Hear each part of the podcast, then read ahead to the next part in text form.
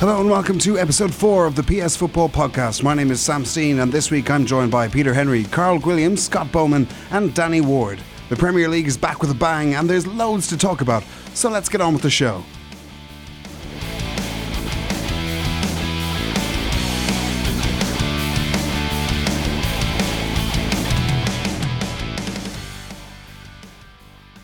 So the Premier League is back, and Peter, do you want to start us off? Was it the same old Arsenal again? It was an exciting game. Yeah, it was a great game to start with. 7 goals, and I'd say whatever TV executives decided to put Arsenal on, it was a smart move, because you can't really lose with Arsenal. Like, there'll either be loads of goals and they'll be entertaining, or they lose and you get the whole Wenger out thing. So it's kind of win-win with Arsenal. The game got off to a great start for them. That was a brilliant header by Lacazette, I thought, from a standing start to guide it into the corner like that was beautiful piece of play. And then, yeah, of course, like you said, the same old Arsenal. The defensive lapses came in again.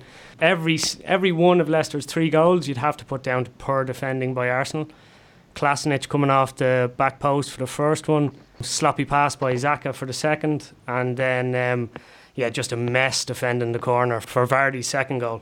It's the same thing, good going forward, but when it comes to going the other direction, they'll always struggle, Arsenal, unless they need to sort out that defence, because for me, Holding looked like Bambi on ice in the first half. Monreal, I felt sorry for. He shouldn't even been playing there in the centre of the 3 at the back. There's a lot of work to do on that Arsenal team. I still think they have a good chance at the top 4, but their defensive culpabilities will always come back to haunt them in terms of going for a Premier League. But I did think, actually, I thought the 2 best players on the pitch were actually from Leicester. I thought Harry Maguire was brilliant. Defended well, composed on the ball. He goes on these big marauding runs forward. And then Jamie Vardy was bright as a button going forward. So I think Leicester will finish in the top 10. I think they're a pretty solid outfit. Just missing Conte from the title-winning team.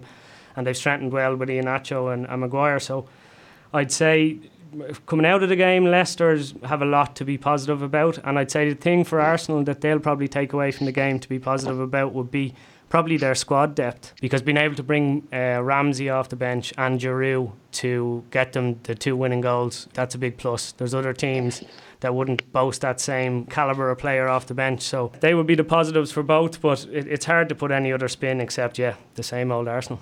I think we said before the season started that going forward, I don't think you fear for Arsenal.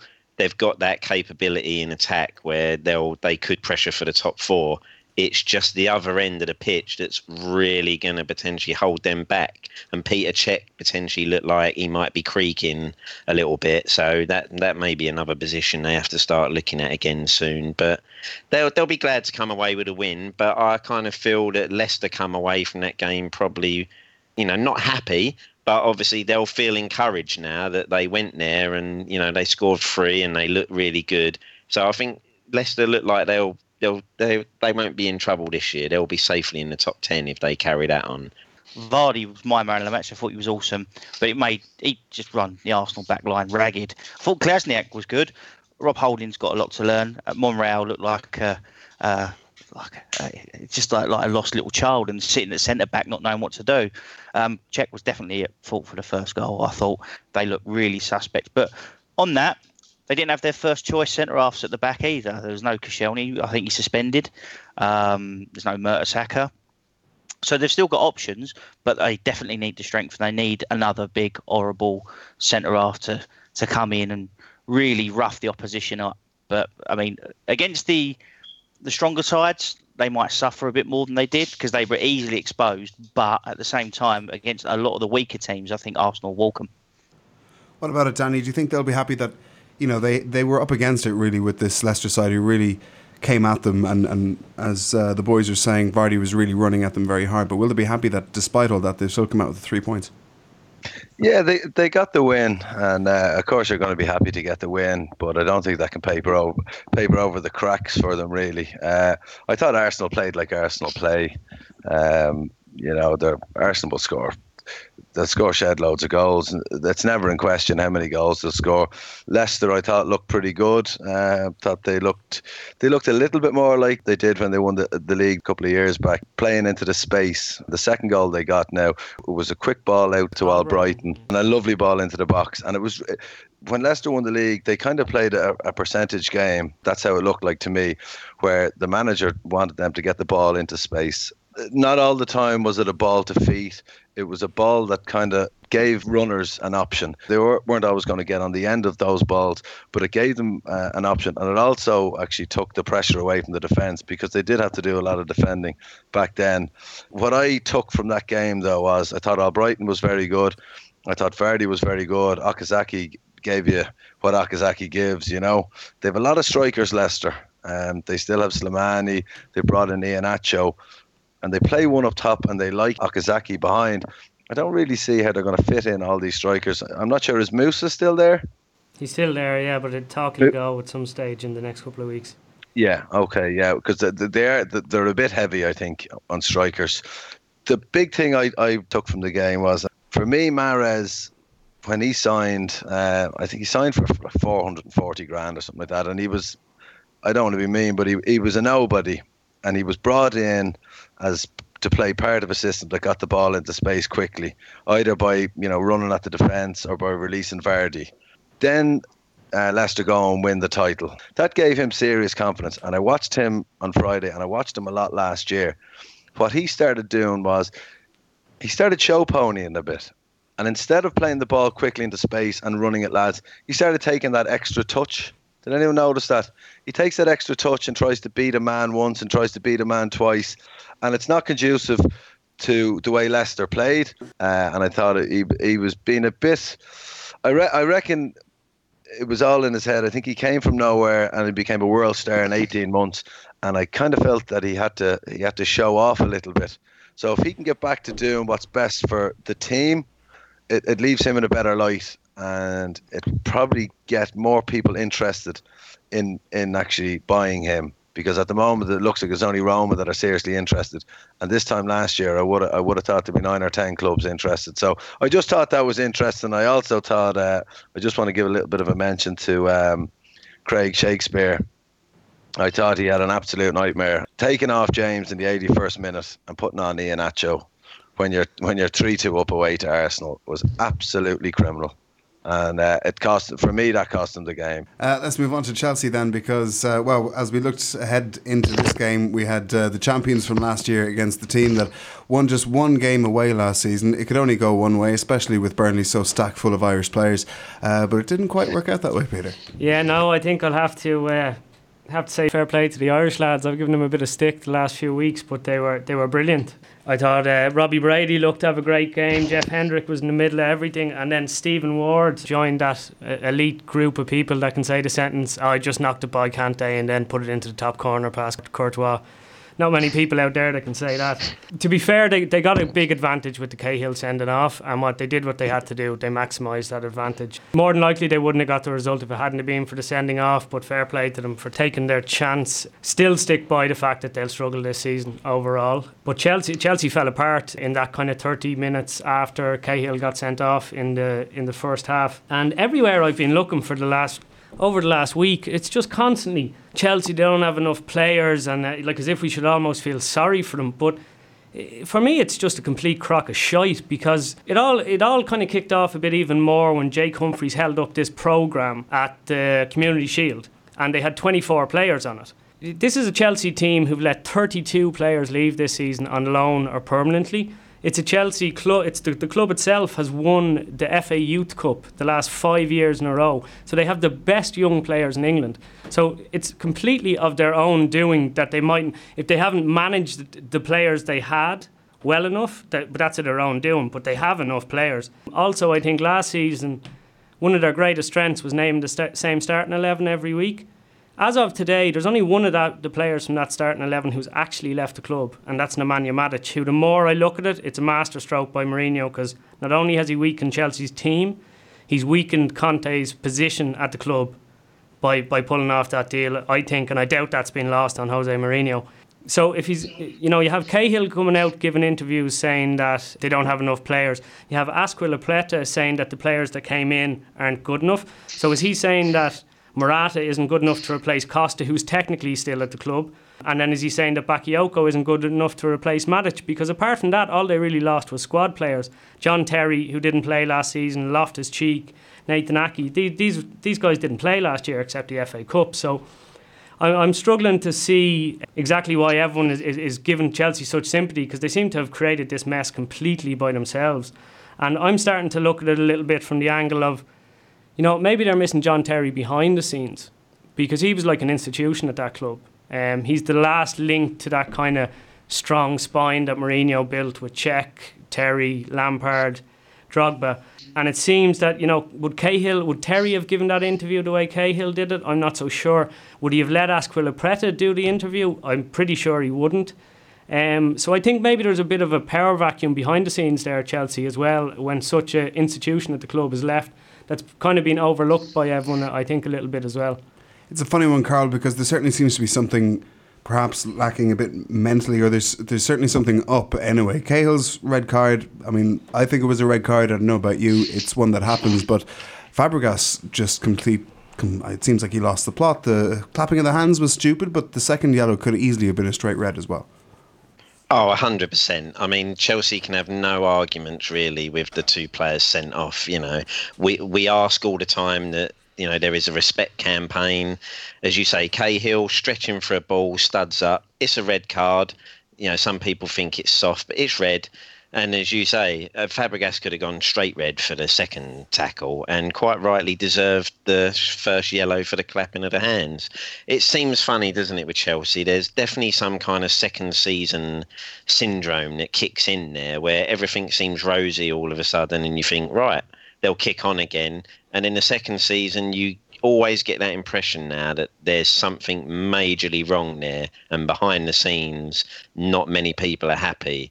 Conte obviously doesn't look happy. And was his bench selection a message to the board? Naming, basically an unknown bench, really. And that potentially could have been a message to the board. You never really hear many Chelsea supporters say much good stuff about the director of football. Is it Emenalo or something like that? He seems to be the most loathed man at the club, doesn't he? You speak to most Chelsea fans and they'll all say, I can't stand that bloke, gets involved. And maybe that's the problem. The director of football role has always been one of those where there seems to be friction between the manager and the man buying the players, but something doesn't look right. But you got to give credit to Burnley this weekend. They made the most of that half-hour meltdown by Chelsea and took the game by the scruff of the neck. But then you also could say if that game had gone on another 5 minutes, you wouldn't have put it past Chelsea getting the equaliser. So they still did okay with nine men, and that's the worry for Burnley. When they had nine men, Burnley's was still looking against the ropes at one point. I think he had a plan. I think he had a vision for Chelsea that he could take them to bigger and better heights than they've ever had before.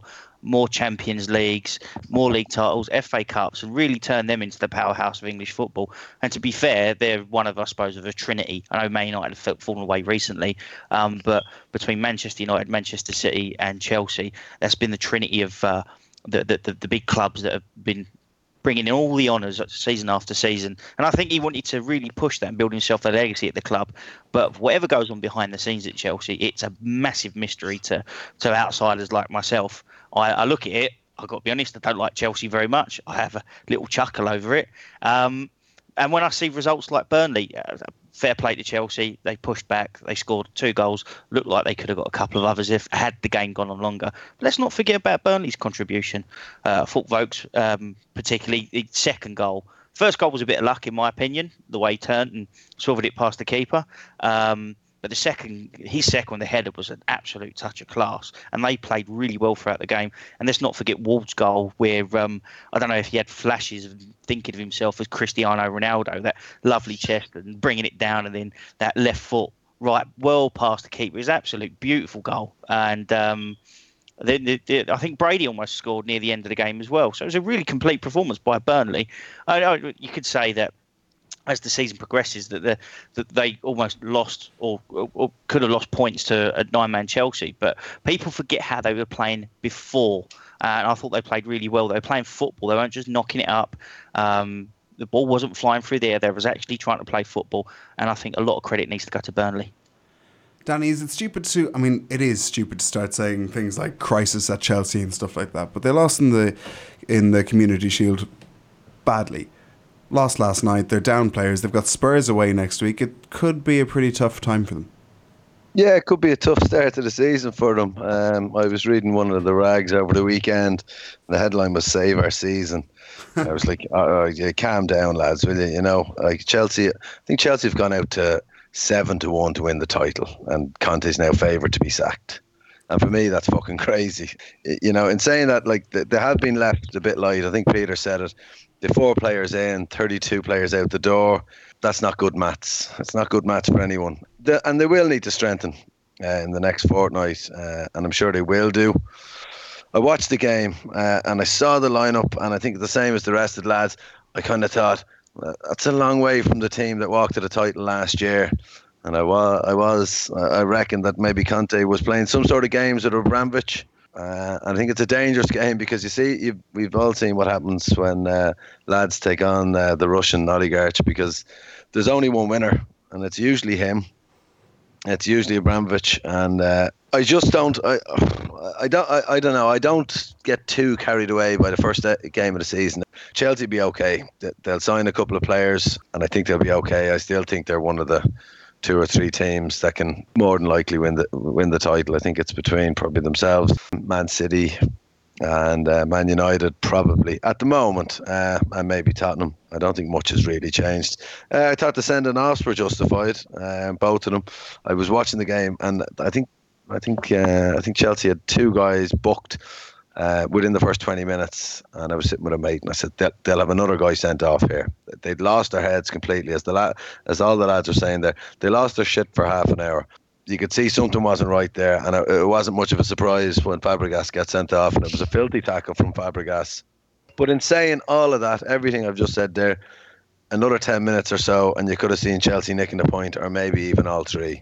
I thought Morata did well when he came on, and I think Chelsea will be okay, and I'd probably stick a few bob on Chelsea to win the league at 7-1 because they started off slow last year, didn't they, Chelsea? Yeah, to be honest, at the start of the season last year they didn't look that great, and then all of a sudden it clicked into gear and they go on, and I think, as you know, Danny's quite right there. The first game, you can't really take the first game. It throws up some of these odd results, doesn't it? Yeah, boys, yeah. I don't think. I think it looks pretty messy with Chelsea, to be honest. I don't see Conte being there for that much longer. Just seems to be a lot of just a bad vibe around the place. He's had these fallings out with the club. I don't see that getting any better. But you know, Chelsea have been here before with managers, and they'll just sack him or he'll leave. And then in a year's time, they'll be back challenging for the title race. They've had a few seasons before. Villas-Boas, you remember Avram Grant was there. You thought it's actually the players running the show. I think it's going to end in tears with Conte.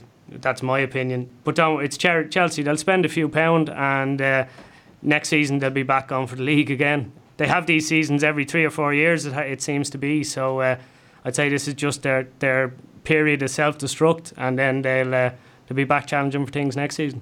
So that's Chelsea and Burnley kind of caught us a little cold there, but Huddersfield had a great result against Palace, who we expected to do pretty well this year. But Peter Mounié, I know you think he looks a bit of a player. Yeah, really good business to get him, 11.5 million from Montpellier. And I don't know if anybody saw it, but the Huddersfield manager afterwards, David Wagner, he said, they asked him, it's very difficult to get transfers. And he said, no, it's not difficult at all. You go to the German League, to the French League, all the young players there, hungry players, they want to play in the Premier League. So if you do your research and you pick the right guy, you can get a highly motivated, highly talented player in pretty easily, because the other big clubs are looking for, you know, to sign players from other big clubs a lot of the time. And I just thought it was a bit refreshing, instead of managers constantly bitching and moaning about, oh, it's a hard market and I can't get these players in. He actually went, well, if you do a bit of groundwork, lads, it's not as hard as you think. And he got the goalkeeper, Danish boy Lossel, in as well, on loan from Mainz. So he's obviously using his Bundesliga knowledge there. And he was really good as well, because I know it was 3-0, but Palace had a lot. I think they had 29 attempts on goal or something, so they were under a cosh a bit. But yeah, dreamland, I'd say, for their fans, because I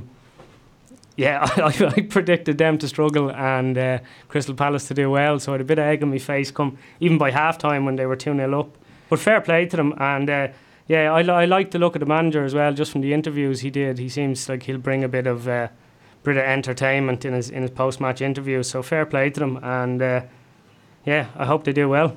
All good news for Huddersfield then, but at Crystal Palace, Carl, Frank de Boer seems to have a bigger job than we thought on his hands. Yeah, definitely. I think obviously what you can see from Palace is it's going to take them a little while to adapt to the way he wants to play. You know, it's completely the reverse to how they were trying to play at the end of last year under Allardyce. You know, their plan was get it up to Townsend, get it up to Zaha, Benteke, and we'll try and smash through teams, where that won't be the new template as such. They want to play football, you know, the keepers rolling it out from the back to the full backs and the centre halves. So that'll take them a little while to get used to, but they wouldn't have wanted to go down 3-0 at home on the first day to Huddersfield especially. Yeah, there's going to be a little bit of nerves there, but they should be okay. If that system starts clicking, then they should be okay. And obviously, when you've got players like Zaha and Benteke in your side, they're always capable of good things. So, yeah, a shock result, but I think Palace will still be around that mid-table mark. It is a tough one, though, Scott, isn't it? You know, if you start off with a loss against an unfancied side and lose as badly as that, it kind of puts seeds of doubt into not just the fans and everyone, but even the players' minds, especially when it's a new manager coming in with a new system. It'll make the players think about whether the philosophy and the system work, especially after working with someone as ballsy as Allardyce. Allardyce was supremely confident and he always got results. I know that as a West Ham fan. Might not be pretty, you might not like watching it as a supporter, but he always got results. But I actually think as good as Huddersfield were, and they were good, Crystal Palace had a lot of the ball, they had a lot of shots, they had a lot of attempts. They've got a lot of good players in that squad. Now, I've also said that they're one of the teams that I expect to struggle. But if they get that project right with the players that they've got, they can actually look a comfortable mid-table side at the same time. So it's whether the next couple of games, whether that was a bad day at the office or whether that's going to be a continuation moving forward, it's going to be a toss-up. I'm going to stick with my prediction that they were going to struggle. But the flip side of things, as good as Huddersfield were themselves, is that They rose to the occasion. Their first ever Premier League game. I think it was their first game in the top flight for over 45 years. Unknown signings, able to. They didn't have the pressure on them where they were outmarked to the game, etc. And it was fair play to Huddersfield. They rose to that occasion. I just pick up on something Peter said. I don't have much on it about what Wagner said. Wagner, everyone knows, is a good friend of Klopp's, best friends, I heard. And I think Klopp was a bit like that when he was at Dortmund, picking up players from like Lewandowski from Lech Poznan and places like this. And I just wonder how much of an untapped market, or I wonder what the lads think about it, how much of an untapped market are some of these smaller leagues, lesser known players. It seems like big teams like to buy players from big teams, because I think we spoke about it a couple of weeks ago, because they've played with a bigger team, so they kind of know they can handle the pressure. I wonder if there a market there for managers like Wagner and people like Chris Hughton and all that to go into the Dutch leagues, the Belgian leagues, because there seems to be plenty of fines out there. And I just wonder, is it maybe lazy from the scouts' point of view, from the bigger clubs, or they're just not interested? They just want big names from big proven clubs. You look at the guy who scored 2, the Monreal for Huddersfield, now if you look at his last couple of seasons out there, he's each season played something like 35 games and scored 15 goals. So he's only 22, and that's not a bad return for a young striker in the French league. So I suppose the problem is, for a team like Spurs, Liverpool or someone like that, if they take a punt on a player like that and he comes in like Spurs did with Jansen, he's got a big reputation in his home country in the Dutch league, we buy him, he knows he's not first choice because he's got to try and get past Kane, and all of a sudden now those first couple of games he plays, there's real pressure on him. Whereas when a player goes to a team like Huddersfield, there's not that pressure, is there? He could come in and be, well, we're not a top of the table side, so we're not expecting you to come in and you need to hit the ground running because we've spent 30 million on you. It's worked for us in the past. We got Diafra Sakho from Metz. I think they won the second division and he'd got 20 goals in 30 odd games. We got Ciku Kiati from Anderlecht. I think they'd won the Belgium League that season, and I think they were prepared to go to the Champions League at the time. But I mean, unknown, yes. Smaller leagues, yes. But there's lots of untapped talent. We got them for the Championship as well. People forget just the lower divisions in English football. The Championship's a really competitive league. We picked up Antonio from Nottingham Forest. We picked up Cresswell from Ipswich Town. And they're two good examples of players who, and Byron from Leeds. They're three actually good players that have come up from the lower divisions in English football and at least made an impact for West Ham at some stage. Yeah, I think one of the big selling points, though, for a club like Huddersfield, for them young players as well, though, is being able to tell that 19, 20, 21-year-old that he's going to be playing every week. And that will give him a lot of confidence from the start. Whereas if he does go to a bigger club, if he went to Spurs, for example, Carl, he'd be sitting on the bench, he'd be back up. And then there'd be a lot of pressure at that age, feeling that you had to show everything you had in 15 minutes at the end of games, you know?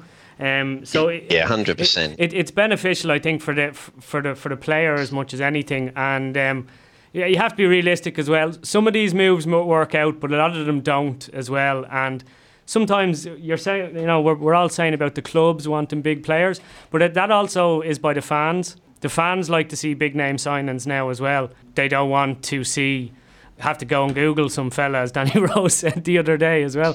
Sometimes the players like to see big signings coming through. But yeah, when you see a deal like that, it always seems so easy. But the reality is, it can be hit and miss as well because you never know how they're going to react. So it's a tough one. When it works out, you look like a genius. But when it doesn't, you look like you should have signed an established star. But one thing I'd say, there are some players there that sometimes it seems to me that when you get a move to a big club, you'll always keep moving between big clubs, whereas sometimes they should be giving young lads a chance. Some players seem to go to a big club, don't make it, go to another big club, sit on the bench, then they go to another mid-level Premier League team, and they never seem to get back to the level that got them the big move in the first place, but they seem to float around the Premier League getting big wages all the time. So with lads like that, I think they should be cutting them loose and getting in more talented youngsters, definitely, but that's a huge problem in football in general. It's a funny one though, isn't it? Because a lot of clubs, you'd imagine that actually, big clubs like your Real Madrid and Man United and stuff like this, when they buy a player,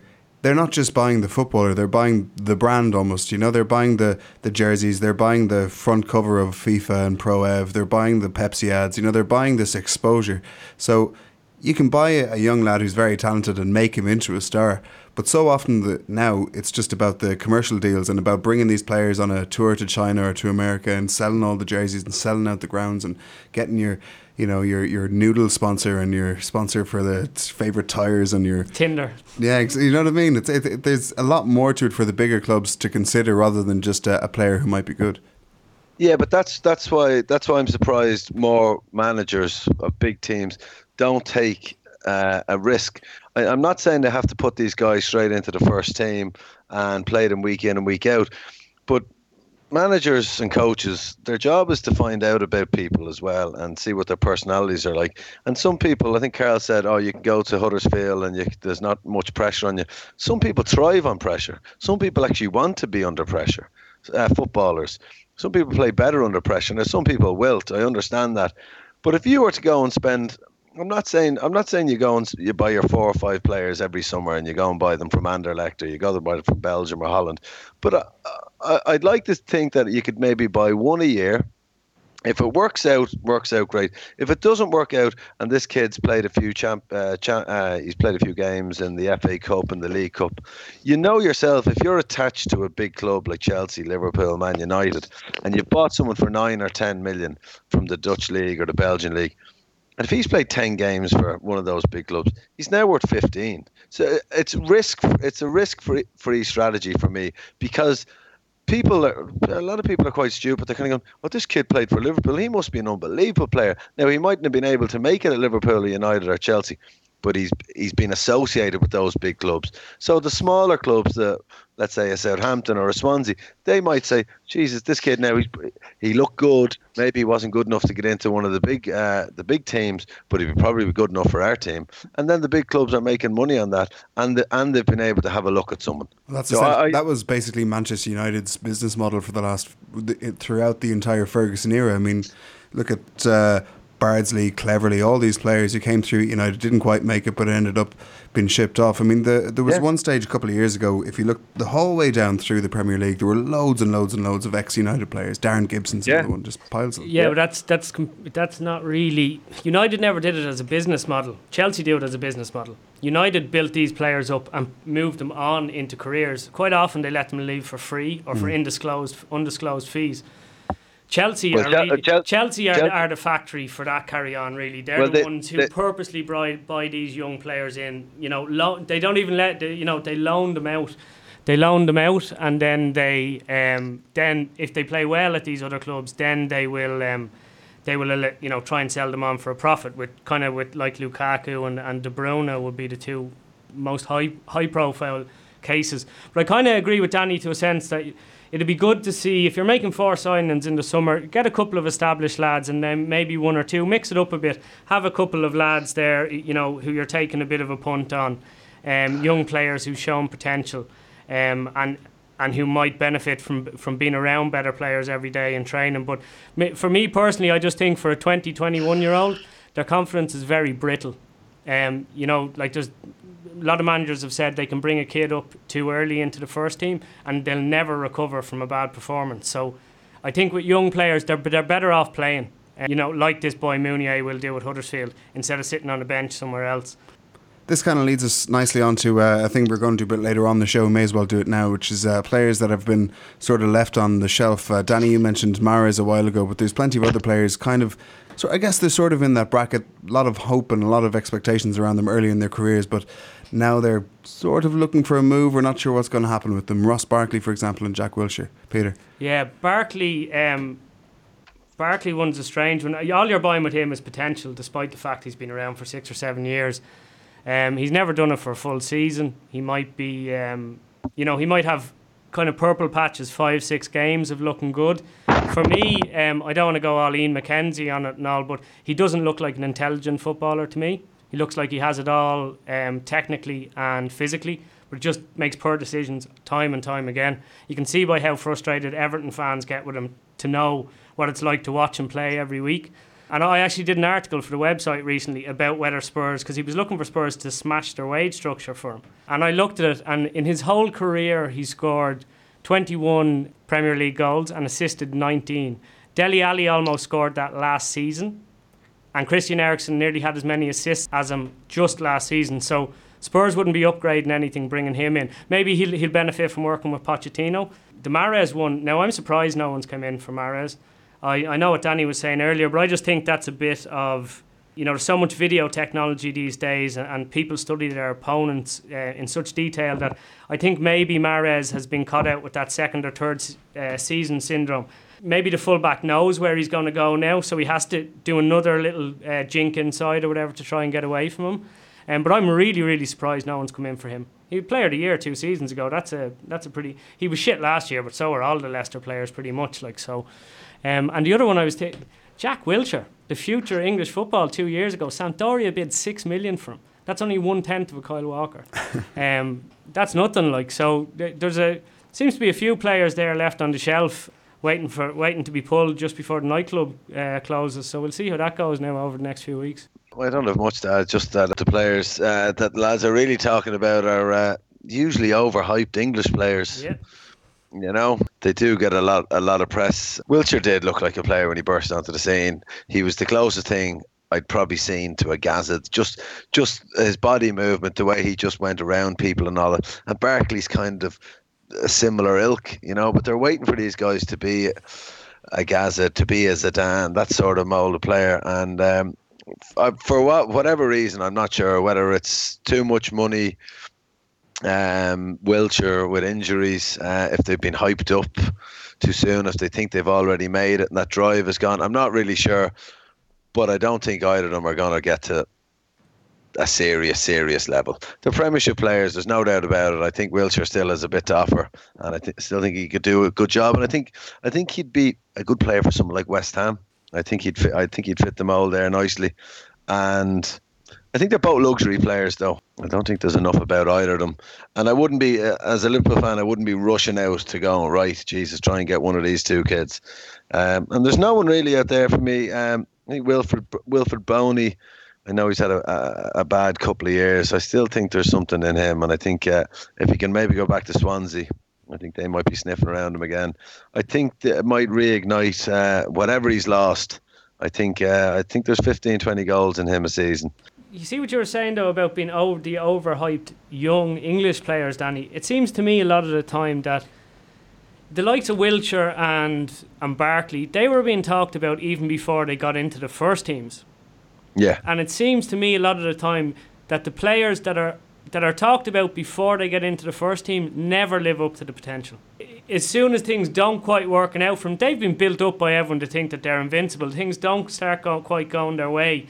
Wilshere, I don't know what he is. He's not a central midfielder, and he's not a number 10 because he doesn't score enough goals. So like you said, he's kind of a luxury player. You have to basically make a formation for him to get the best out of him, which isn't a great quality in a player.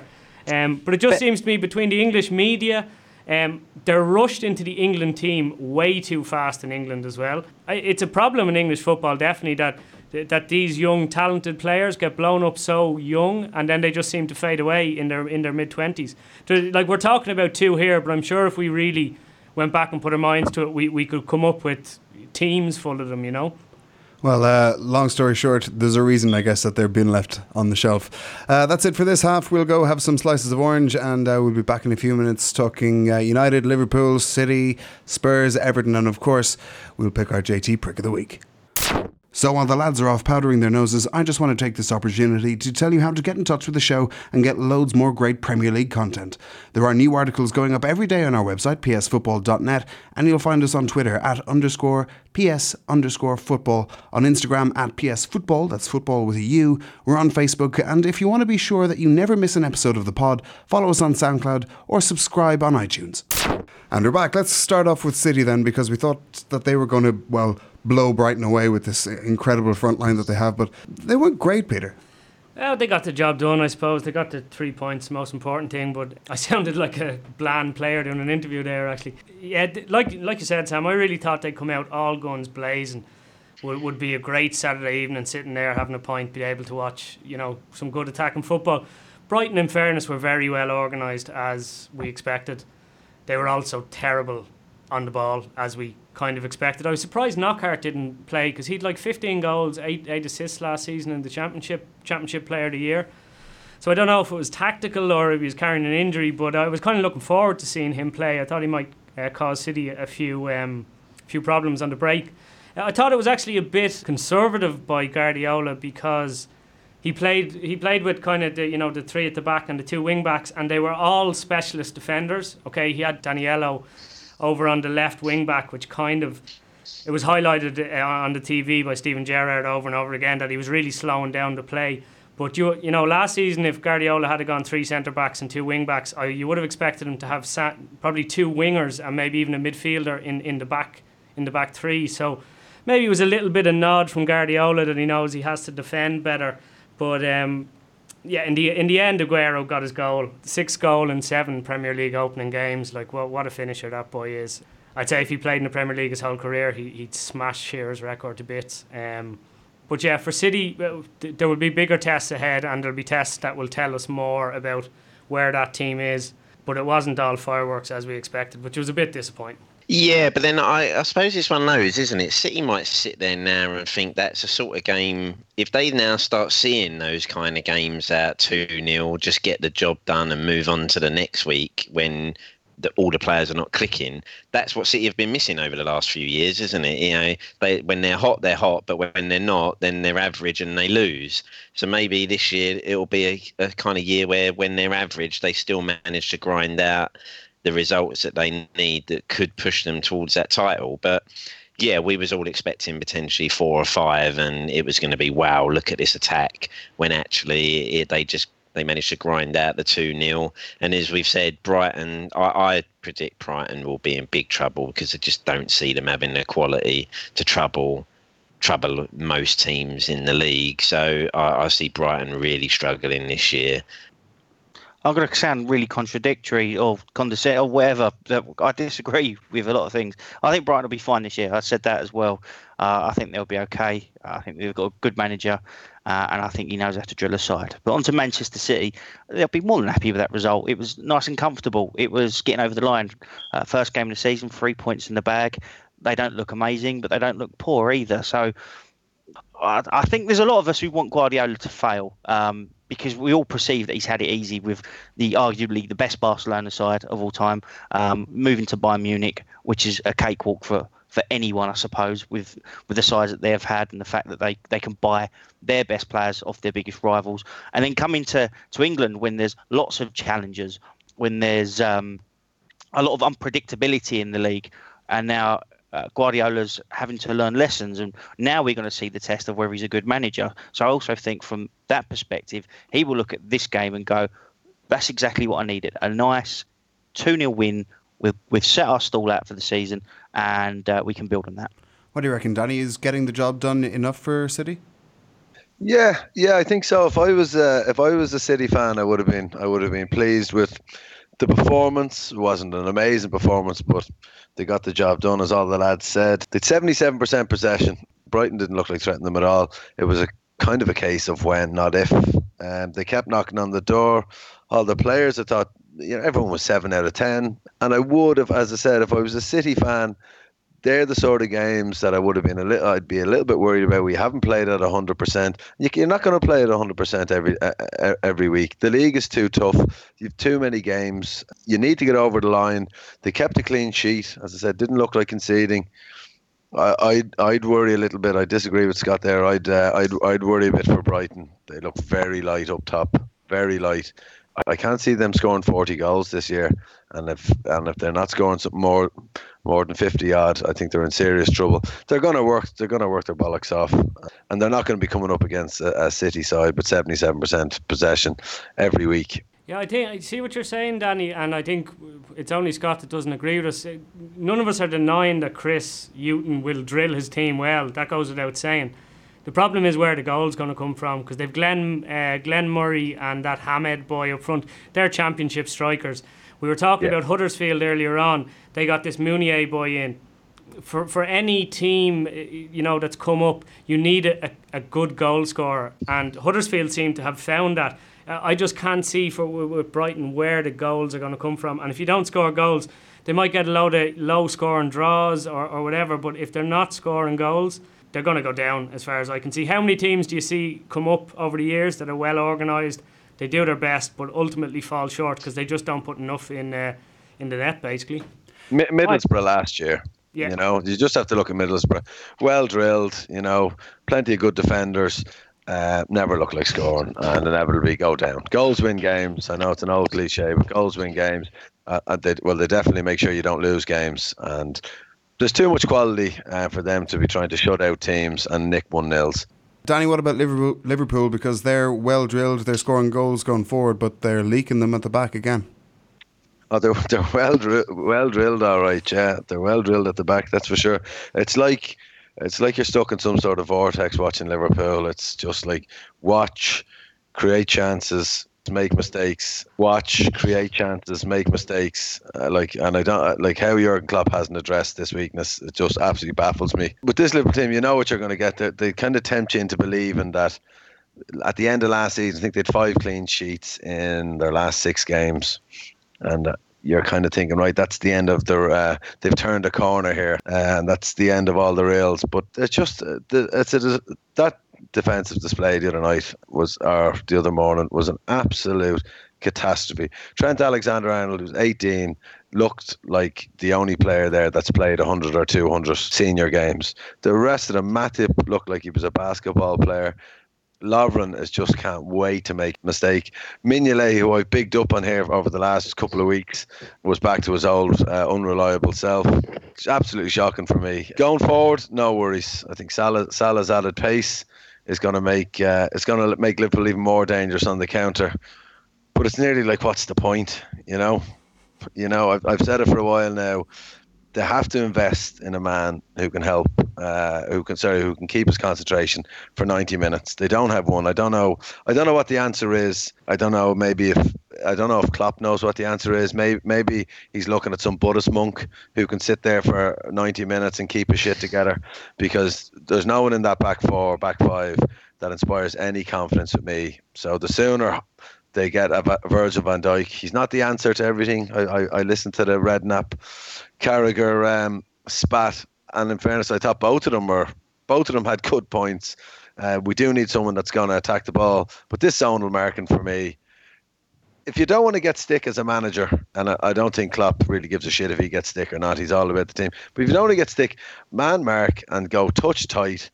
The stats might say that you concede less goals with zonal marking, but it's highlighted so often now when you zonal mark that I think it dents the confidence of the players in that system. Whereas if you concede a goal just from a regular corner when you're man marking, there's not much talked about. So Klopp's a lot of work to do, whether it's getting in an ex-player, a Jamie Carragher or a Sammy Hyypiä. He's a lot of work to do, and if he doesn't get that sort of work done, Liverpool are never going to challenge for a title. They're never going to be taken seriously, and that's coming from me, who wants to take them seriously, but I just don't have any confidence when they're only a goal up. Will they see this out? It's too shaky, and if I'm shaky, I can only imagine what the rest of the back five are like. Peter, what about Watford? Because they played their part, obviously. Yeah, I had a few bob on Watford to win this game, and I wasn't just doing it to wind you up, Danny. I looked at it and I thought to myself, this is the type of game Liverpool traditionally struggle with. Watford have quite a big team. Liverpool had the worst defensive record from set pieces last year. And Marco Silva, I don't know if you remember last year, but he's only lost one home game in 45 home games across the spells in Portugal and Greece and then Hull last season. He really turned the KCOM into a fortress for them, and he did Liverpool over quite easily 2-0 there last season. So I thought I actually fancied Watford to do well, and it looked good there halfway through the first half. I had a half the money spent. But yeah, Liverpool came back in. It's hard to say anything different about Liverpool. It's a bit like Arsenal. They didn't answer any questions that people, you're always looking for teams to improve in areas on the new season, and Liverpool don't seem to have done that. The worst, as I just said a minute ago, the worst defence from set pieces, and then they concede two really soft goals. The Okako one, it was a similar area to where Vardy scored from, and you can understand a little bit how Vardy would slip through the net, but how do you lose fucking 6'7" worth of Okaka in there? Like, that's just, and it is the area where that front post area, you have to be brave. I didn't like sticking my head in there now, to be honest. I'd be off the back post somewhere, but I remember Chelsea, the best I ever saw it was Chelsea used to put Drogba there. Mm-hmm. I don't know if you remember, lads. And he used to head the ball. He nearly headed up to the halfway line. He'd batter the ball clear. And you do need a really brave player in there. Zonal mark, and I don't like it either. I prefer just, even if it's man-to-man, at least you know who you have to blame afterwards. But I think what a lot of clubs do now is they have a mix of zonal marking, which I think this makes sense, is to have... So even when I was 10 and I played, I remember the coach shouting on, big lads on big lads. Very simple. You know, if you're playing a team and there are a couple of big centre-backs and they have a big centre-forward, get your three best headers to mark them. And then maybe get a lad on the front post area, on the back post, or, let them let a few of the other players pick up zones then. But, yeah, like, how player like Okaka can slip through the net from a corner and have a free run, I just don't know. And how Firmino can defend against him, having a 5-yard run on him, if Firmino's static within his own zone. He's never going to win, like. Liverpool is kind of similar to Arsenal, aren't they? In the fact that going forward, you have no worries about them and you fear them. Their attack, Salah and Mane. I mean, what a goal from Mane, what a brilliantly taken goal. So their class going forward, they tear anyone apart. But you always know you stand a chance. If you can get a set piece or, get Mignolet under pressure, Lovren under pressure, there's mistakes in there and they'll always allow a team in. And as long as that keeps happening, you're not going to, you can't achieve nothing really. And is Van Dijk just the answer on his own? I think as the guys were saying, as Redknapp and Carragher were saying, I don't think one man can just solve that. He might bring some leadership in there and he might be better than Lovren and that. But at the same time, he's not going to be on the front post when a corner comes in. And if those guys are not willing to stick their head in, just signing Van Dijk won't suddenly turn them into the Hulks where they're prepared to do what they weren't doing before. And so, yeah, Liverpool got some real dilemmas. And Scott, we worried, I think, in the last few weeks about Watford, but they look pretty good. And as Peter said, maybe under Silva, they can do some business this year. Oh, I thought they looked fantastic going forward.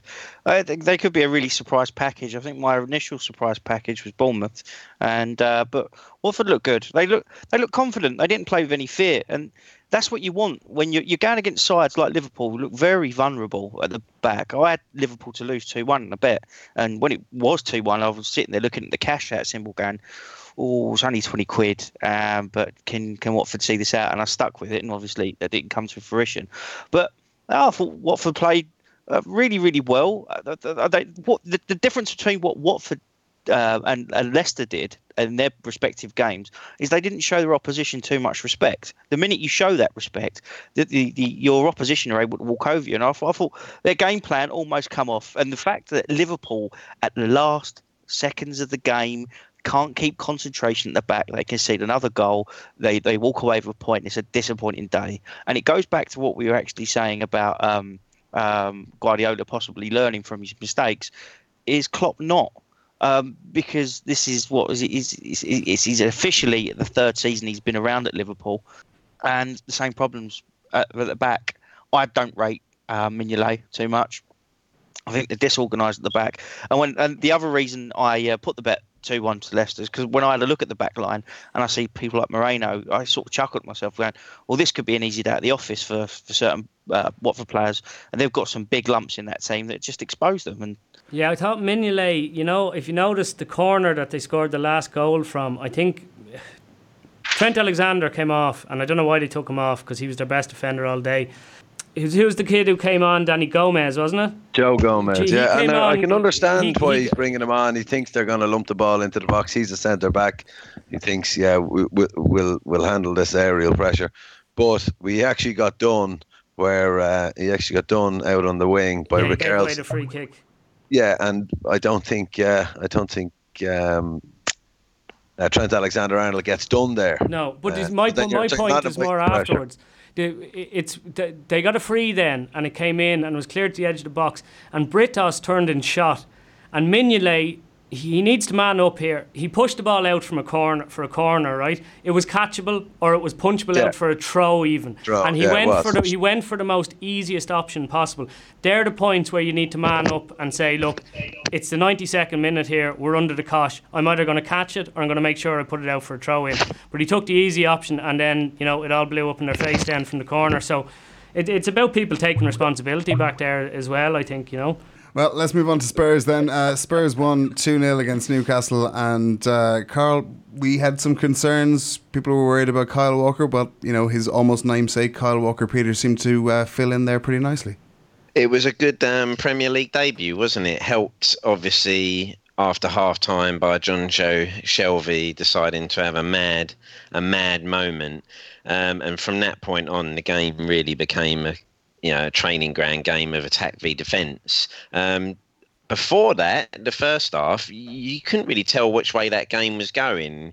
Newcastle looked dangerous at times, and we looked dangerous, and you kind of thought, if this stays 11 v 11, you couldn't really tell. That could have easily become a draw, 0-0, 1-1 draw. But as soon as Shelby goes off, then we kind of just knew that we'd wear him down in the end, and the movement of Ali and Kane and people like that, Ericsson and Son would shine through, and thankfully it did. And then Davis, the other fullback, with potentially Rose looking to see him move out of the club, he gets on the score sheet. So, yeah, some fears going into the season. Potentially, turns out there wasn't no fears, was there? After all, who needs Kyle Walker? 50 million, great money. But no, tougher tests to come, definitely. And who knows, if Shelby stays on the pitch and doesn't let his team down so badly, then that game could have gone either way at that point. What about Peter? Carl mentioned Danny Rose. Yeah. It's, fine, played all right, but it's not all rosy, eh? Yeah. My opinion, I don't know if it's the might go against the grain a bit, or some people might agree, but my opinion is that Danny Rose, I don't think he did too much wrong. I think Spurs, Daniel Levy in particular, has created this mess himself by not... They're trying to be a Champions League club, but they don't want to pay Champions League wages. They played Newcastle last weekend. Most of Newcastle players, the John Joe Shelvies and these other boys, they're on 100, 120 grand a week. They're on almost double the money that the boys at Spurs are. And football, as much as fans don't like to admit it, is a business. And if you don't pay your staff their going market rate, you're going to lose them. I think you should have went in at the start of the year and raised them all up to competitive salaries. When they go to England trading every week, the five Spurs players standing there, or how many there is, they're the lowest paid players guaranteed. And that's not sustainable. They need to start paying players the going rate. I know Alan Shearer's, they didn't win anything, all this shite. But it's easy. It's always easy for people like Shearer and Carragher and Neville, who had the best of everything throughout their careers. All that was already looked after for them. They didn't have to worry about these things. Danny Rose is looking at it going, I only get one more move. He's best mates with Kyle Walker. Kyle Walker, their families are very close. They share the same agent, who's one of their uncles. He's sitting there. His best mate has gone to Man City. He's trebled his wages. He's gone because of Man City's investment in the team. He's gone to being in the squad that's the favourite for the Champions League. Sorry, the Premier League. And he's also closer to his family. So how can Danny Rose not, as a human being, at least be thinking, well, that's not a bad deal? I think Spurs have created this mess themselves, more in particularly Daniel Levy. And this idea that fans have sometimes that Danny Rose somehow owes Spurs something, I don't agree with. If he owes anything to anyone, it's Mauricio Pochettino. If a player joins a club and he's shite, nobody cares if he leaves. But if they actually go out there, and I don't think anyone would disagree, Danny Rose gives 110% whenever I watch him play. He's forever on the ground getting treatment because he flies into tackles, sometimes stupidly.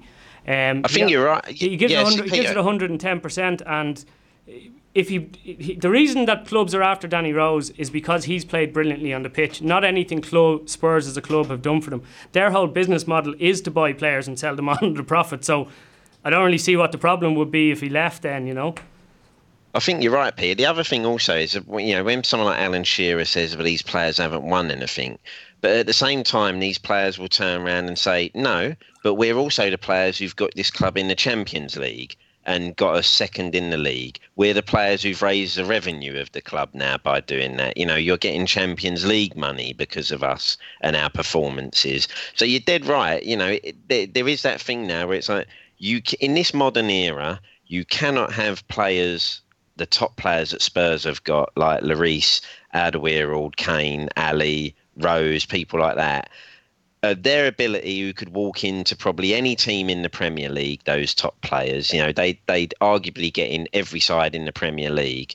So they now know the going rate for that sort of player is probably 130, 150k a week. They're not going to sit around at 65, 75k a week.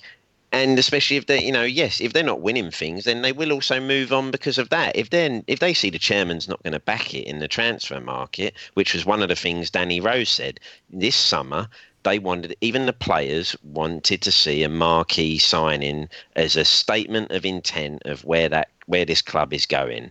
They haven't seen that. And for all we know, Danny Rose has raised his concerns in the background with the club and said, look, I'm worried here. I think we need to do this. And I, at least for my personal situation, I could be getting this where I'm only getting that right now. And I think fans seem to think that footballers are not humans. We're all humans. Wherever we work now, whichever job you're in at the moment, if you're doing the same job as the man next to you and he's getting double your money, you will want that money yourself. Anyone who thinks otherwise is kidding themselves. So maybe Rose thought, I've been to the club, I've expressed my concerns. They've clearly done nothing about it because the window's nearly closing and we've got no one of any real substance. So now maybe I have to try and force it another way. And I'm with you. I don't actually think he's done too much wrong here. A lot of what he said, we kind of agree with, to be honest. Danny, what about Newcastle then? Because obviously they had Shelby sent off, but they're a club themselves with a couple of issues in the background. Yeah, I saw something today where Huddersfield and Brighton have both spent more money than Newcastle.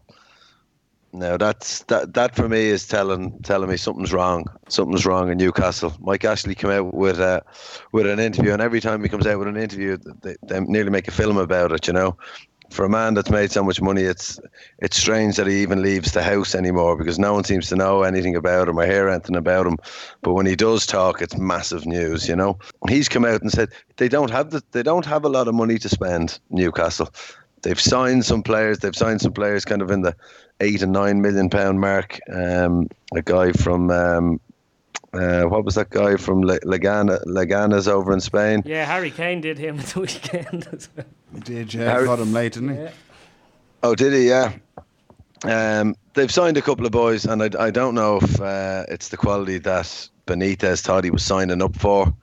So the breaking news now that the owner Mike Ashley, who's on paper a billionaire, I'd say, doesn't have the dough or isn't prepared to sell any of the Sports Direct shares. It might be breaking news to Benitez. And Benitez is a big, big manager. He's been there. He's done it. He's won Champions Leagues. He's won leagues.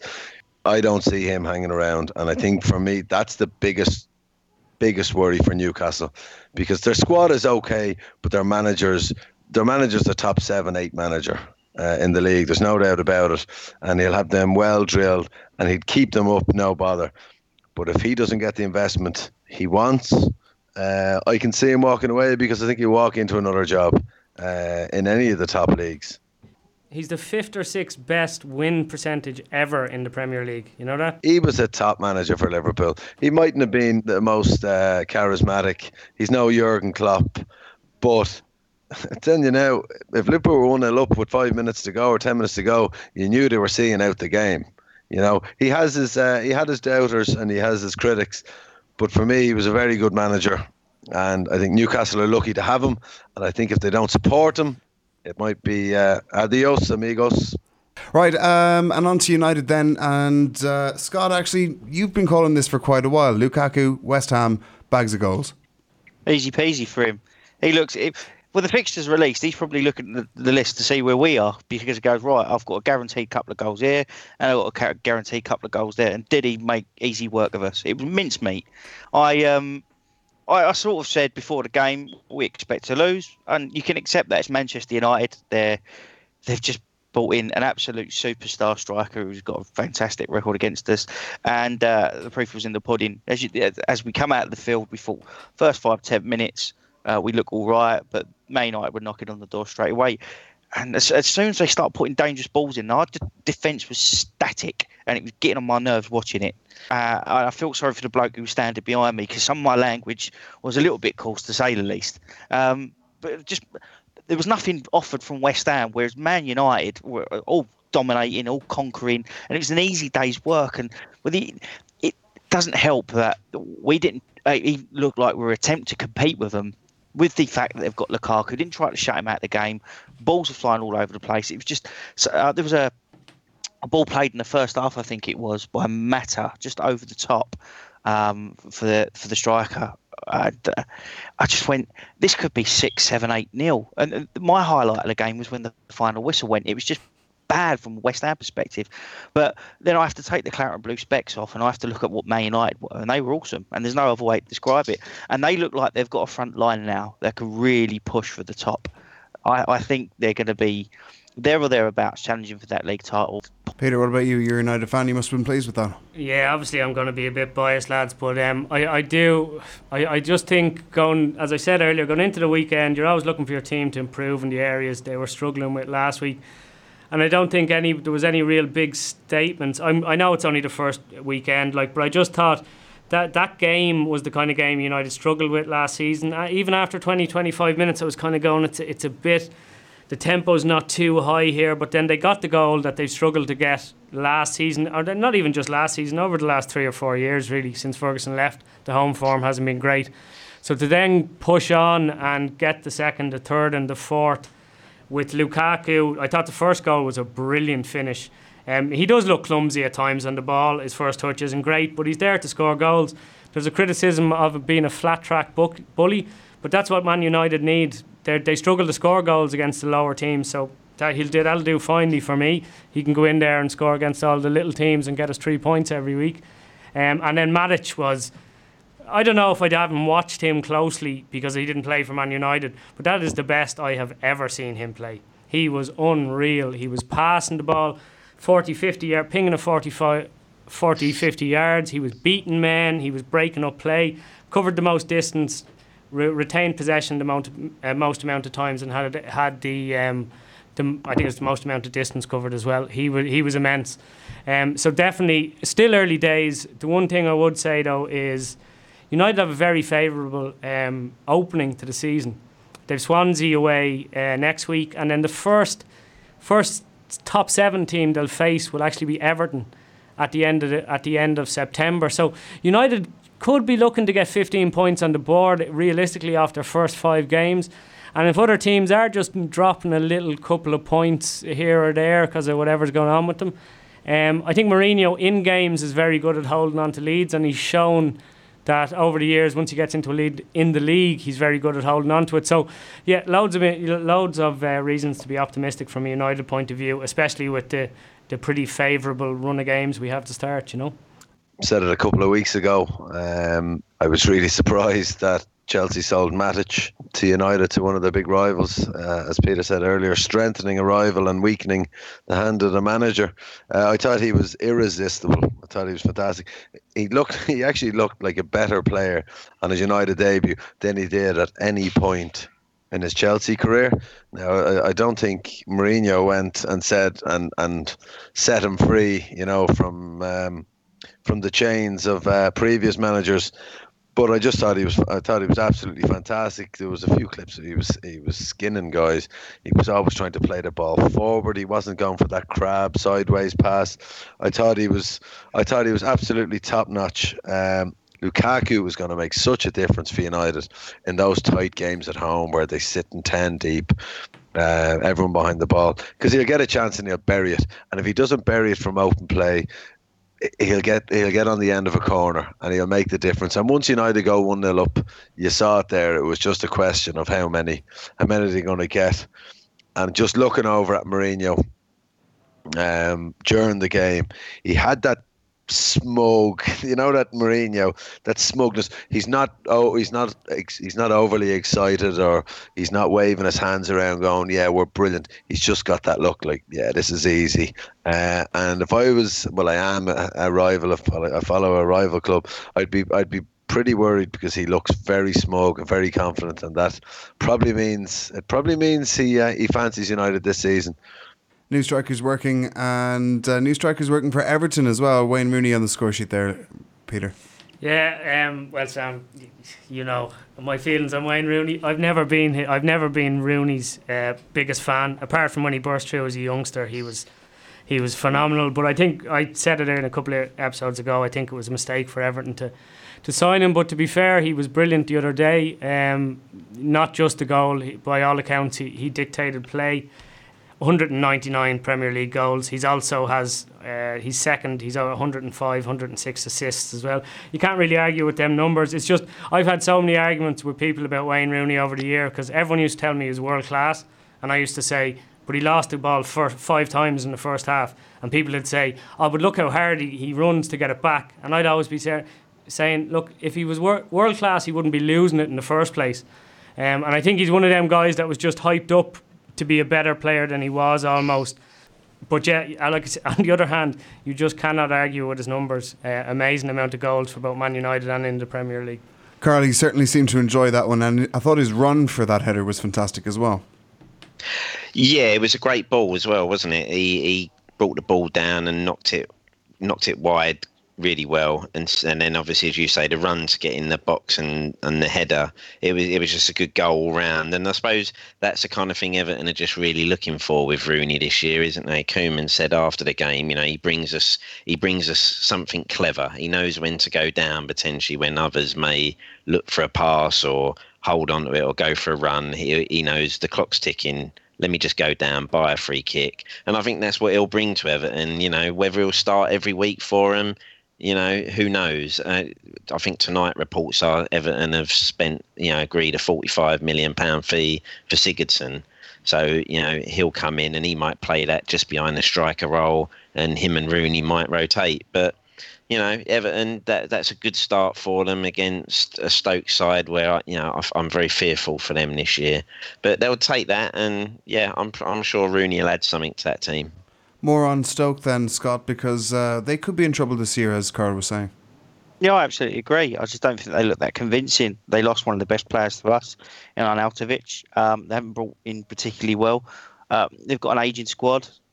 And they've got a manager who seems, as well as the world of football, though, no one's got any particular confidence in his abilities to really do anything at Stoke City. So I think they're bang in trouble. If I was a Stoke fan, they've had a great run in the Premier League. And maybe in the back of their mind, they might have always seen this day coming. But this season looks like it's going to be an absolute disaster for them. I mean, stranger things have happened. I perceive Hughes have been the early sackings, though, and it's who dependent they can change the manager with, and then come January. But I reckon they're going to be between, I'd say, 16th and 18th come Christmas time. And, yeah, so there's not going to be a good season for Stoke. Well, their next few games, aren't they? They've got Arsenal, West Brom, Man United, Newcastle, Chelsea, Southampton and Man City. And you can only see them picking up the odd point. Yeah, they've only won three games since February, and two of the teams they bet are now in the Championship. So it's not. I can understand why everyone's saying they're going to struggle. I'm not so sure. I think that with Zuma and. They brought Zuma and Martins Indy back, so them two boys in. And then the guy who might replace Arnautovic, they have an Egyptian kid there called Ramadan Sobhi. And he played a few games last year. He's really talented. If he can play well, and they're getting Jesse as well, it was saying today, the ex-Real Madrid from PSG. I'm not... Their form would tell you, their form since...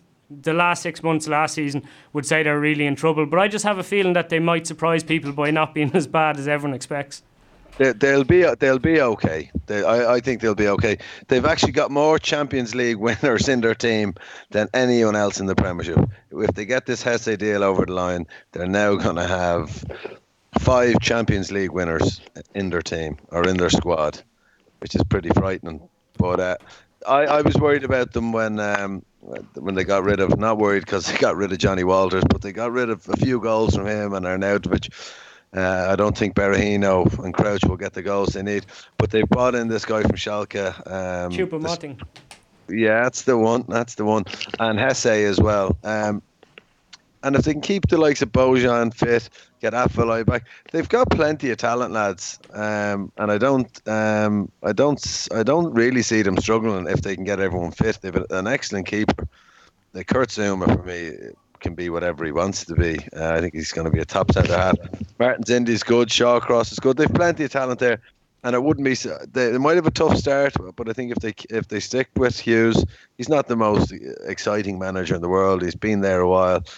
And he'll only get them to a certain level. But for me, they're still around a seventh. They're still around a 9th or a 10th team for me if everyone's fit. And if Shaqiri as well, I think they've plenty of options. So for me, they'll be okay. Finally, then the Pulis points watch, Peter. Yeah, as we said last week, Tony Pulis. Nothing makes Tony more happy than hitting that 40 points mark. So I had a look at how his season got off this year, and these stats that I'm about to read off to you, lads, these are the kind of things that could get Tony really hot under his magic hat. So he started off the season with a 1-0 win at home. 1-0 is, of course, Tony Pulis's favourite score. He loves it. Dreams of 1-0. There's rumours that he's actually getting a suit, you know, like Mayweather's that said, fuck you? Well, he's going to get 1-0 embroidered into his. Not only was the 1-0 good enough, he did it with 28% possession. Nice. Tony loves that. There's rumours that his main aim in football is to win a game 1-0 with less than 10% possession. That's basically his wet dream. And it gets even better from there for Tony. The winner came from a set piece scored by his new 6'5" defender, Higazi, who's known as the Nesta of the Pyramids. And just to top it all off, if there's one thing Tony likes more than a 1-0 win, 28% possession and a goal from a set piece by a 6'5" defender, it's an ageing central midfielder, and he snapped up Gareth Barry today. So Tony's just Tony's in dreamland at the moment, lads. And I think that's pretty much all we need. Fair play, Tony. Yeah, good job, Tony. So only 37 more points for Tony before he can start running up Hadrian's Wall or whatever it was we said last week. So let's move on to Quote of the Week. That's all the games. And this week we're going to focus on Bill Shankly. So same job again, boys. I hope you've been practicing your accents. Who wants to go first? Well, Peter? After I was the best last week, so I'll start. Sure you were. Yes, you were, yeah. Okay, so if you're not sure what to do with the ball, just pop it in the net and we'll discuss your options afterwards. He sounded the Irish. I don't know what that was. I just don't understand. He's an Ulsterman there, he was. I kind of knew it sounded like it was Northern Ireland, but I was just hoping no one would notice. It was more Ian Paisley than Bill Shankly. It was. Yeah. All right, Carl, you're up next. Well, I love Bill Shankly one after his goalkeeper, Tommy Lawrence, let a goal through his legs. And Lawrence said to him at half-time, "Oh, I'm sorry, boss, I should have kept my legs shut." And Shankly just said to him, "Hey, nee bother, son. It's not you should have kept your legs shut, it's your mother." That's a good line. And another bad accent either. That's harsh. That's good, Carl. Got to follow that one up, Scott. What do you got? I'm going to go for a bit of philosophy on this one, lads. So bear with me a second while I drum up the vocal cords to come up with a Scottish accent. But here we go. "A lot of football success is in the mind. You must believe you are the best and then make sure that you are. In my time at Anfield, we always said that we're the best two teams in Merseyside, Liverpool and Liverpool Reserves." Jesus, where the hell did that accent come from? You've been working with a voice coach. Shucks. All right, let's go to the Liverpool fan then. What have you got, Danny? I thought I had this down earlier on, but now I'm a bit nervous after that one. Pressure is walking down the pit. Pressure is having no work at all. Pressure is trying to escape relegation on 50 shillings a week. Pressure is not the European Cup or a championship or a cup final. That's the reward. It's not bad. It's not bad. It's not bad. But I think what he's done is he's nailed himself apart in the next Braveheart film with that. Absolutely. Right, that's Quote of the Week. And let's move on to the Premier League PS Football All-Time 11. We've already got a keeper. We've got two centre-backs. And now we need some full-backs. Peter, who you got? I think for the right-back, I don't think there's any... Well, in my mind anyway, there's no question marks there. It has to be Gary Neville for the amount of success he had, the consistency of his performance. Great defensively, good going forward, worked all day up and down the line. Also very underrated crosser of the ball. I can't look any further than Gary Neville in terms of the right-back spot. For the left-back, I'm kind of torn a little bit between Ashley Cole, who I think was the best defensive left-back I've seen in the Premier League. He, as you remember the famous gestures, he used to put Ronaldo in his pocket. And for a few years there at Chelsea, he was the best left-back in the world, in my opinion. The other boy I think has a chance of getting in there would be Patrice Evra. Mm-hmm. And I think if you moulded the two of them together, you'd have the perfect left-back, because Cole was probably better defensively, but... Patrice Evra offered you a lot more going forward, but I think at a push, because I want to go with a really, really attacking left midfielder. I'm thinking about dropping a striker back there just to get more attackers in the team. So I want that left hand side to be locked down, and I'm going to go with Ashley Cole. Ashley Cole and Gary Neville. Carl, who have you got? I've got the same two. I was literally the same as Peter there. I think Neville, you can't argue with him, the most solid and best right back the Premier League, I think, over the years. And Ashley Cole, again, I'm with Peter. I think he was probably at the time one of the best fullbacks in the country and in the world. Scott? I've gone with Tim Breaker and Julian Dix. No. I've actually, as much as I love Dixie, I've gone with the exact same two. One of the things I love particularly about Neville was him winding up Liverpool supporters and showing a bit of passion. And Cole, for me, is without a doubt the best left back this country's ever seen, and the best in the Premier League era for sure. Honourable mention to Dennis Irwin before we go on any further. Sorry, Dennis, you couldn't fit you in there. And what about it, Danny? Can you somehow manage to get a United player in there? I think Callum said it last week. Maybe it's the time we're growing up in, or the age we've grown up in. And longevity plays a big part. But usually with longevity comes quality. And it's Ashley Cole and Gary Neville for me. Gary Neville, 8 titles, 3 FA Cups, 2 League Cups, 2 Champions Leagues. In the Premier League, Team of the Year 5 times. Model pro. Reliable. Had a great relationship with Beckham. Probably not as good a relationship as he would have liked to have off the pitch with him. He always looked at him a bit strange, you know. And then Ashley Cole, yeah. I thought he loved to attack. I know Peter said a great defensive fullback. I thought he loved to attack. He knew when to attack. And I've never seen anyone defend as well against Ronaldo. Don't think anyone has been able to defend that well either. Cracking player. Not to forget the last thing with Cole, he was also part of the Invincibles team, so he had 2 successful periods in his career at 2 London clubs. He was absolutely awesome.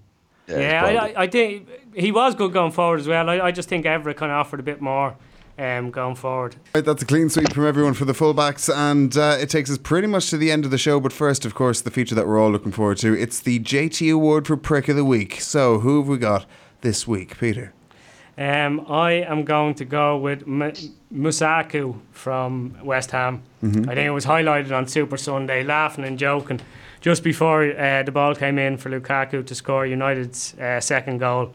That's prick-like behaviour. You're an absolute prick, Musaku. At that level of football, to not be concentrating is just unexcusable. Carl. Prick. I'm going to go for a team this week, not just one individual, but the Estonian team, FC Floripierre. Did anyone see this? This was a team who kicked off their game and managed to score for the opposition without them touching the ball. That was just fantastic. By knocking it around at the back, and then managed to just end up sticking it in the back of the net while trying to play fancy football. So what a bunch of pricks. Top work. Mm-hmm. Scott? I could have gone for Masuaku because, like Peter said, having a laugh and a joke with the opposition. And I could have even gone for Slaven Bilic for playing Andre Ayew and almost giving Slaven Bilic a reach around. But I don't think you can look beyond John Joe Shelby. The bloke's a fucking idiot. And Danny? I've gone with Gary Cahill. I know it's close to the bone for the JT award and all that, but he just got a bit too excited, you know, about getting the captain's armband all to himself. Keep it in the pants, Gary. Keep it in the pants. All good calls. Anyone got any favourites? I particularly like that Estonian team. Yeah, that was good. I saw that. That's pretty good. Let's try and appeal to the Estonian market. Yeah, exactly. Yeah. Why not? Top work, boys, and top work to the whole Estonian team. What was the name of it again, Carl? Or Scott? Carl, FC Floripierre, if that's how you say it. Well done, boys. You're a bunch of pricks. Yes, well done. And that's it. Thanks so much, boys. Thanks to Peter. Cheers. I'll see you next week, lads. Thanks to Carl. Cheers. See you next week. Cheers, Scott. See you later, boys. And thanks, Danny. Cheers, lads. See you next week. And we'll see you next time.